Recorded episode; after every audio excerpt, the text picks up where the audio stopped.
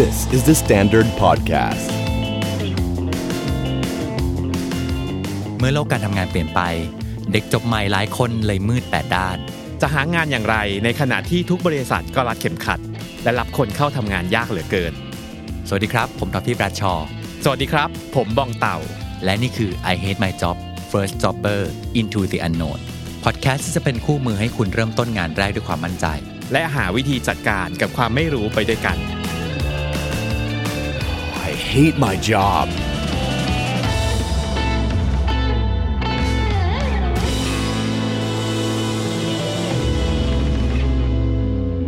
เราได้คำถามจากทางบ้านมาอีกอันหนึ่งซึ่งเรารู้สึกว่ามันเป็นคำถามที่น่าสนใจมากเลยเพราะว่าเราอยู่ในโลกที่ทุกคนดูมีความสามารถทุกคนดูเก่งมีการพัฒนาตัวเองอยู่ตลอดเวลา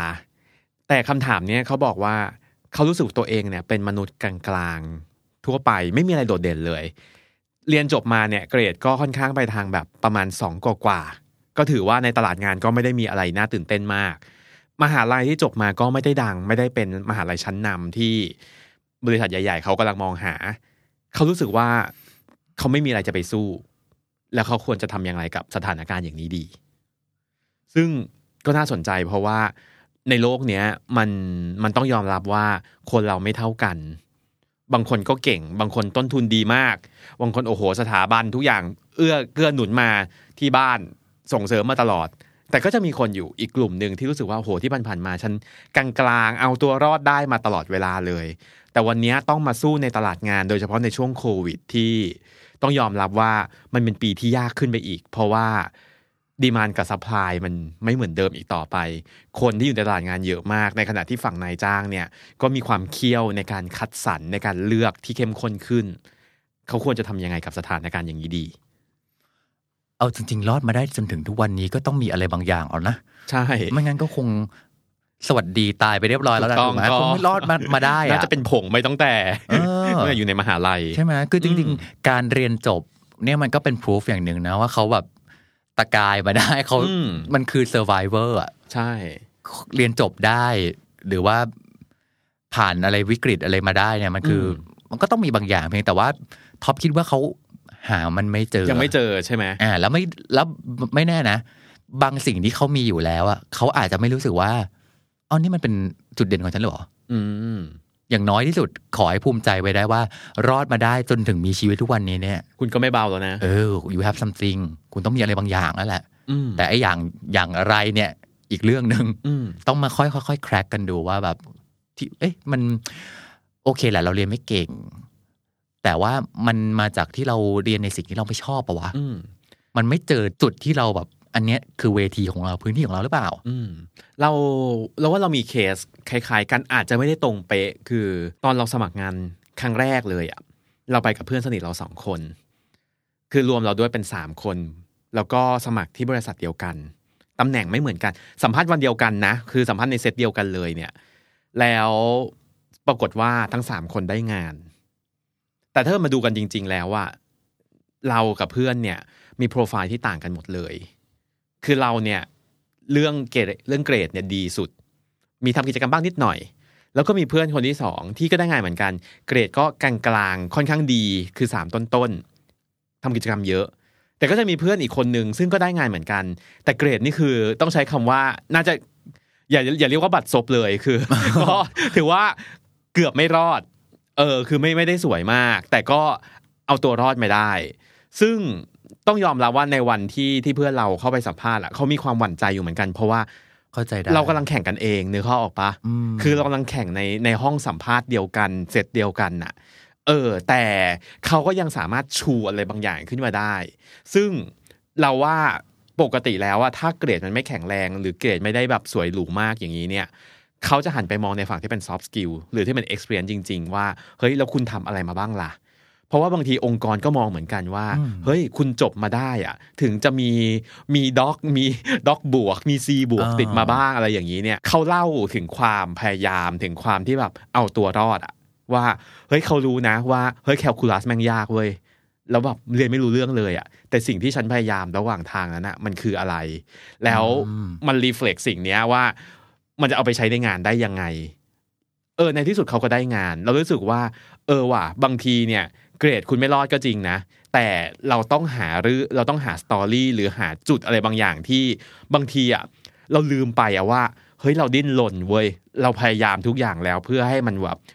ดมันอาจจะไม่ได้แบบดีที่สุดหรอกแต่คุณผ่านมันมาได้อ่ะซึ่งไอ้สิ่งนั้นแหละก็เป็นสิ่งที่องค์กรอาจจะมองหาอยู่ในตัวของคนที่อยากให้มาทำงานด้วยก็ได้ในมุมนึงถ้าจะบอกให้น้องสบายใจก็คือว่าต่อให้เกรดดีเลิศแค่ไหนก็ตามอ่ะหรือจบมหาวิทยาลัยไหนมาแบบโอ้โหชื่อดังแค่ไหนอ่ะบางทีมันไม่ได้ทำให้เราอู้อ้าขนาดนั้นนะใช่ไหมโดยเฉพาะในบริบทยุคใหม่ๆที่เกรดมันไม่ใช่ทุกอย่างแล้วอ่ะใช่แต่เรามองหาสิ่งที่มันเกินเกรดไปอ่ะเราไม่ได้ดูแค่แบบอ๋อจบนี้มามหาวิทยาลัยนี้มาแล้วก็โอเครับเลยนึกออกไหมแต่เรามองหาว่ามันมีเอ็กซ์ตร้าอะไรที่มันแอดออนเข้ามาในชีวิตของน้องบ้างสกิลอะไรที่น้องมีเพิ่มเติมบ้างที่อาจจะไม่ได้อยู่ในโรงเรียนอาจจะไม่ได้เป็นความสามารถในระบบการศึกษาด้วยซ้ำมันมีอะไรบ้างวะพวกเนี้ยและบางทีนะจะบอกว่า บางทีการจบมาจากมหาวิทยาลัยชื่อดังเกรดสวยๆบางทีก็อาจจะถูกดาวด้วยซ้ำบางทีอะว่าเอ๊ะทำอย่างนี้ทำอะไรเป็นบ้างอย่างเงี้ยแบบนี่ตั้งใจเรียนอย่างเดียวหรือเปล่าจนไม่มีเพื่อนเนี่ยก็เป็นไปได้ไปจนถึงว่าแบบอ๋อจบมหาลัยนี่มาเหรอกลวงจังหยิบโยงอะไรเงี้ยคือเอาเงี้ยต่อให้จบอะไรมาต่อให้เกรดอะไรมาสุดท้ายแล้วมันมีข้อที่คนจะแอทแทคคุณได้อยู่ตลอดเวลาอยู่แล้วอะจบไม่ดังมานี่หว่าจบดังมานี่หว่ามันล้วนเป็นข้อที่คนสามารถจะเปลี่ยนมันเป็นจุดอ่อนได้สิ่งที่เราต้องทำให้มันกลายเป็นจุดแข็งคือว่าไม่ว่าคุณจะจบอะไรมาไม่ว่าจะเกรดอะไรมาอะไรล่ะที่มันยังมีอยู่ในตัวคุณโดยที่เกรดเหล่านี้มหาวิทยาลัยเหล่านี้ไม่ได้ define คุณได้อ่ะอะไรคือสิ่งที่คุณ add on ขึ้นมาต่อให้คุณเป็นมนุษย์กลางๆธรรมดาที่แบบเกรดไม่ดีแต่มันต้องมีอะไรบางอย่างเช่นสมมตินะที่จบมาได้เนี่ยเพราะแม่งเพื่อนช่วยวะนั่นแปลว่าเรามีเพื่อนที่ดีนะนั่นแปลว่าเราทำยังไงล่ะที่ทำให้เรายังมีเพื่อนที่ดีที่เขาช่วยเหลือเราได้ตลอดเวลางั้นมันเป็นไปได้ไหมว่าจุดแข็งของเราคือการรักษาความสัมพันธ์กับคนอื่นมันคือการที่เราเข้าใจคนอื่นเป็นการที่เราดูแลความรู้สึกของคนอื่นเฮ้ยอันนี้มันก็เป็นซอฟต์สกิลนี่หว่าแล้วว่าคำว่าซอฟต์สกิลนี่ยังคุยกันได้อีกหลายอย่างแบบจริงเวลาเราตั้งคำว่าซอฟต์สกิลขึ้นมาเนี่ยมันไปได้หลายทางมากอย่างเคสเมื่อกี้ของเพื่อนเราเนี่ยพอเขาเจอวิชายากๆอันนี้เราจำได้เพราะด้วยความว่าเป็นเพื่อนกันเองเนี่ยแคลคูลัสหรือสถิติโอ้โหเลขที่แบบมันยาขมมากสำหรับคนที่ไม่เก่งเลขอย่างเงี้ยความพยายามอย่างซอฟต์สกิลอย่างหนึ่งคือว่าคือความพยายามความไม่ยอมแพ้จริงๆเราจำได้เลยว่าเพื่อนเรามันนั่งติวหนังสือกับเราที่บ้านเราทั้งอาทิตย์ก่อนสอบไฟนอลเราเชื่อว่าไม่ใช่ทุกคนที่จะพยายามอย่างนั้นในการเอาตัวรอดในการที่รู้สึกว่าเฮ้ยถึงจุดเนี้ยยังไงกูก็ต้องรอดยังไงกูก็ต้องพยายามแม้ว่าจะไม่เข้าใจเลยก็ตามแล้วว่าสิ่งพวกเนี้ยแหละมันคือตอนที่เราผ่านมันมาได้เรารู้สึกว่าโอ้โหมันโคตรทรมานแล้วมันไม่ได้เป็นสกิลอะไรเลยแต่ในมองในอีกมุมนึงเราไม่เชื่อว่าทุกคนพร้อมที่จะทุ่มเทหรือดิ้นรนเพื่อจะเอาตัวรอดในสถานการณ์ได้ขนาดนั้นหรือจริงๆแล้วจุดแข็งของเรามันคือความกัดไม่ปล่อยมันคือความที่แบบเฮ้ยไฟจะไหม้แล้วจะไม่จบแล้วอย่างเงี้ยแต่ฉันก็พยายามที่แบบคือมันง่ายมากถ้าคุณจะแบบอ๋อไม่จบแล้วโอเคสวัสดีไงนอนต่อแหละแบบแต่เนี้ยมันคือมันมีอะไรบางอย่างที่คุณที่ผลักดันให้คุณลุกขึ้นมาทำอะไรที่เพื่อความอยู่รอดของตัวเองได้เพื่อให้คุณเรียนจบได้เพื่อให้คุณก้าวต่อไปได้นั่นไงซัมติงที่คุณมองหาอยู่มันอาจจะเป็นความกัดไม่ปล่อยก็ได้อันนี้เราลองมาไล่ๆเรื่อยๆเผื่อได้ว่ามันจะตรงกับสิ่งที่น้องๆกำลังมีอยู่มันอาจจะโดนก็ได้แล้วพบว่าอ๋อจริงๆมันคือจุดแข็งของเราหรืออีกอันนึงมันคือเรื่องของความอดทนความอดทนเนี่ยเป็นสกิลสำคัญมากซึ่งน้อยคนจะมีมันมีไม่เท่ากันจริงๆใช่โดยเฉพาะในยุคที่โซเชียลมีเดียอะไรต่างๆหรือเทคโนโลยีอะไรต่างๆมันทำให้เร็วหมดจนเราไม่สามารถที่จะรอได้แล้วความอดทนเราจะต่ำมากที่เราจะรออะไรหรือเราจะอดทนต่อความยากลำบากต่อความผิดหวังต่ออุปสรรคไอ้ที่เราเรียนจบมาได้เนี่ยมันมีมุมไหนไหมที่มันแสดงถึงความอดทนของเราแบบผมเคยไปยืนรออาจารย์อยู่หน้าห้องรอแล้วรออีกเพราะว่าอาจารย์หาตัวยากมาก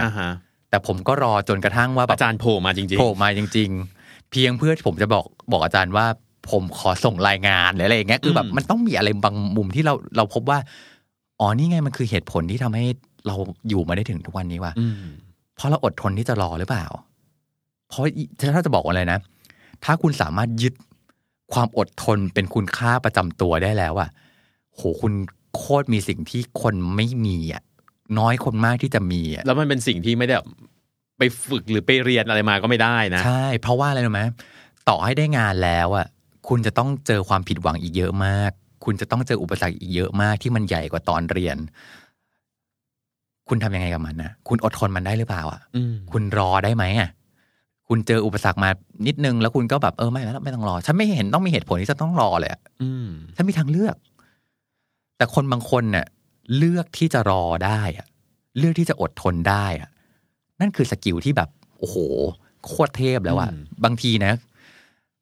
ถ้าหาคนทำงานเด็กใหม่นะเขาหาคนที่มีความอดทนก่อนด้วยซ้ำเป็นไปได้เรียนจบอะไรมาก็เดี๋ยวเรื่องนึงนะแต่ว่าแบบถ้าพิสูจน์ได้หรือมีหลักฐานบางอย่างที่พิสูจน์ได้ว่าน้องโคตรทนเลยอ่ะ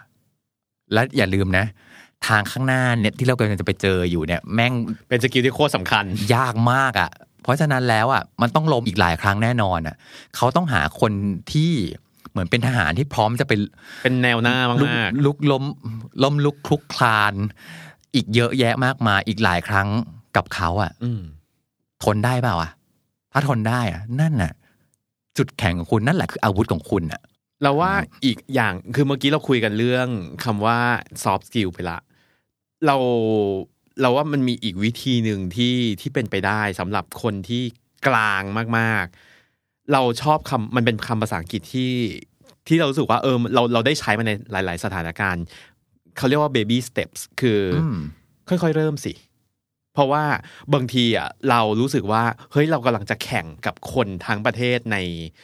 ในตลาดเดียวกันหมดแต่จริงๆแล้วอ่ะเราเชื่อว่าตำแหน่งงานหรือในตลาดงานแล้วอ่ะทุกคนไม่ได้แข่งอยู่ในเกมเดียวกันบางคนรู้สึกว่าเฮ้ยฉันแบบต้องไปที่แบบเงินเดือนเท่านี้ต้องงานแรกจะต้องเป็นอย่างนี้เท่านั้นเรารู้สึกว่าในสำหรับคนที่รู้สึกว่าโอเคสำหรับเราอาจจะยากแต้มต่อเราอาจจะน้อยเราอาจจะต้องเริ่มกับจากงานที่มันอาจจะไม่ได้เป็นงานที่แบบเขาเรียกอะไรดีล่ะมันอาจจะไม่ใช่เป็นงานที่ทุกคนใฝ่ฝันอะมันอาจจะเป็นงานที่เราต้องไปเรียนรู้เพิ่มหรือมันเป็นแค่บันไดขั้นหนึ่งเพื่อต่อให้เราอะไปสู่งานที่เราอยากทำจริงๆแล้วว่างานแรกของเราเนี่ยมันอาจจะเป็นงานที่แบบเฮ้ยคุณต้องไปฝึกสกิลเพิ่มนะตอนที่คุณเรียนเนี่ยคุณอาจจะแบบกลางๆทั้งหมดเลยแต่งานเนี้ยจะช่วยทำให้คุณแข็งแกร่งขึ้นได้เราว่าหลายๆครั้งเราอาจจะไม่ได้เจองานที่แบบในฝันตั้งแต่แรกแต่การค่อยๆก้าวไปอะจากเดิมที่เขาบอกเฮ้ยคุณจะกระโดดไป3กระโดดทีเดียวคือ3ก้าวเลยเนี่ยลองสเต็ปแบ็กมานิดนึงดูไหมว่าเฮ้ยมันมีงานอะไรบ้างที่ทำให้เราสามารถเก่งขึ้นก่อนได้แล้ววันหนึ่งที่เราเริ่มมีสกิลแก่งกล้าสามารถขึ้นแล้วอะเราค่อยไปแข่งกับคนอื่นต่อเหมือนกลับไปเรื่องแรกที่เราคุยกันเมื่อกี้ว่าจริงๆถ้าเราเป็นมนุษย์กลางๆมนุษย์เบสิกทั้งหลายนะเพราะเรายังไม่เจอพื้นที่ของเราหรือเปล่ายังไม่เจอว่าเรื่องไหนเราเก่งหรือเปล่านั่นคือเราต้องเปิดโอกาสให้ตัวเราเองได้สำรวจได้ทดลองมันมีคำนึงที่จะบอกว่าโอยเราไม่เป็นคนถ้ารู้สึกอยู่ว่าเราโคตรเป็นคนที่ไม่มีโปรไฟล์เลยอ่ะไม่มีโปรไฟล์เพราะว่าฉันไม่มีเกรดที่ดีฉันไม่จบมหาลัยที่ดีฉันไม่ได้มาจากครอบครัวที่หรูหราสวยหรูใดๆถ้าไม่มีโปรไฟล์ที่ดีสร้างมันขึ้นมาได้นะในเมื่อคุณรู้อยู่แล้วว่าแบบอ้าวในเมื่อแบบคุณรู้คอนดิชันของคุณอยู่แล้วว่าแบบอ้าวก็โอเคเป็นผู้กลางๆงั้นเอางี้ไหมฉันจะลองให้มันหมดทุกอย่างเลยอ่ะฉันจะสร้างมันขึ้นมาไอ้นั่นฉันก็ลองไอ้นี่ฉันก็ลองไอ้นั่นฉันก็ลองถึงแม้ว่าสุดท้ายแล้วไอ้ที่ลองอ่ะมันไม่สำเร็จหรอกทุกอย่างใช่ไหมใช่แต่อย่างน้อยอ่ะดูสิเรามีแลนด์สเคปของการทดลองเต็มไปหมดเลยอ่ะเรื่องนั้นฉันก็เคยลองนะฉันก็รู้เรื่องนี้เรื่องนั้นฉันก็ลองฉันก็รู้แล้วบางทีมันอาจจะไปเจอพื้นที่ที่เป็นที่ของเราที่เราเชี่ยวชาญต่อได้หรือเราก็จะไปเจอพื้นที่ที่แบบเรื่องนี้ก็ยังไม่เก่งหรอกแต่แน่นอนเราจะได้ประสบการณ์บางอย่างเราจะได้ความรู้เราจะได้ทักษะอะไรบางอย่างกลับมาถ้ารู้สึกว่าตัวเองไม่มีโปรไฟล์สร้างมันแล้วก็สร้างมันให้กว้างที่สุดคุณอาจจะไปเจอสิ่งที่คุณชอบสิ่งที่คุณใช่และแน่นอนคุณจะได้อะไรกลับมาฟัง I Hate My Job เอพิโซดนี้แล้ว First Jobber คนไหนที่มีคำถามสงสัยอยากให้ตอบในรายการสามารถส่งคำถามมาได้ทาง Facebook The Standard หรือทวีตแล้วติด #I Hate My Job ก็ได้ครับฝากติดตาม I Hate My Job ได้ทางเว็บไซต์ The Standard YouTube, Spotify และทุก Podcast Player ที่คุณคุ้นเคย